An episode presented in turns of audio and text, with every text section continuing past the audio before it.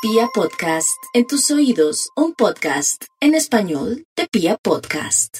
Para nuestros queridos oyentes quería comentarles que nosotros vivimos llenos de ilusiones y de expectativas de aquello bueno que pueda ocurrir.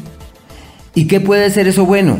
El amorcito que llegue mañana, la solución para las deudas que estamos esperando, el hallazgo del trabajo de la vida, solucionar esa situación que tengo tan compleja con Menganita o fulano. Y sucede que nos la pasamos en esas esperando que llegue el momento adecuado para y dejamos de vivir el hoy. Contamos con una semana en realidad maravillosa para encontrar el camino de la plenitud, uno le llama la semana del reencuentro y de retomar, de asumir y de comprometernos. La luna está en su fase creciente.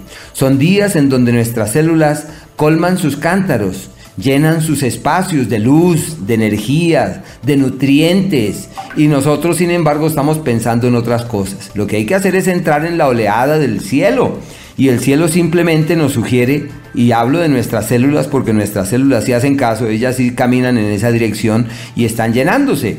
Así que lo que hay que hacer es colmar nuestra mente, llenar nuestro corazón de buenas vibras, de buenas energías y de decir, si todo está de mi lado, caminaré en esa dirección. Llegó la hora de asumir, lo voy a hacer. Llegó la hora de enfrentar, lo voy a hacer. Es un momento bien especial, son días excelentes para eso. Y no olvidar que este próximo viernes es el plenilunio. Y los dos, tres días antes, yo pensaría que desde ya estamos caminando con esa fase eh, acrecentadora y de tanta luz en la atmósfera, así que ahí es que llenarse de muy buenos argumentos y hacer todo lo posible para que estos días que vivimos sean los mejores.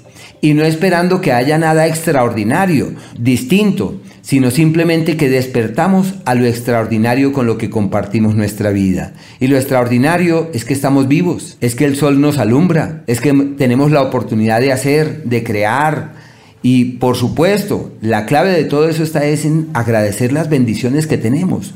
Pero es la hora de tomar las riendas de lo importante. Así que les deseo una semana de luna llena colmada de luz, de claridad y sobre todo de conciencia.